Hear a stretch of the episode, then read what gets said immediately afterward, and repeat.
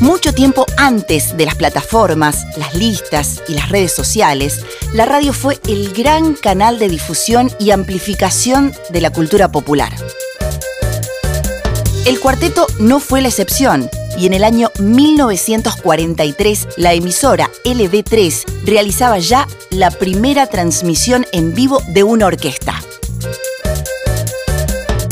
Así, fusionando sonoridades como el paso doble y la tarantela. La Leo forjaba su lugar en los bailables de esa radio y de LB2 y se abría el camino para todo lo que llegaría después.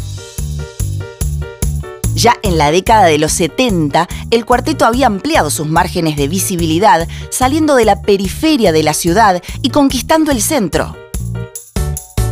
Pero fue a comienzos de los 90 cuando la popular FM de Cadena 3, al igual que la Suquía, se posicionarían como los grandes protagonistas de la radio y el cuarteto de Córdoba. En la prehistoria de Internet, las FM jugaron un papel fundamental en la consolidación de la industria y el desarrollo de los grandes artistas.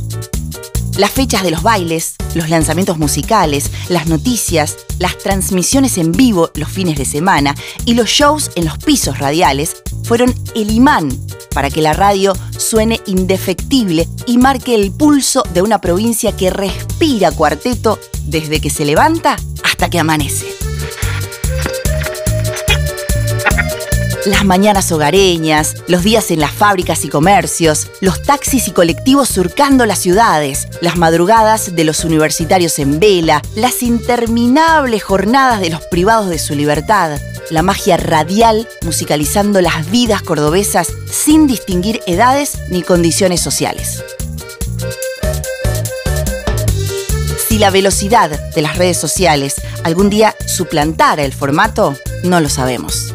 La certeza es que aún hoy los grandes acontecimientos, como el regreso de La Mona a los escenarios post pandemia, con su novedoso festival Boom Boom, se viven, se sienten y se viralizan por las frecuencias moduladas que forjaron la identidad musical de varias generaciones de bailarines.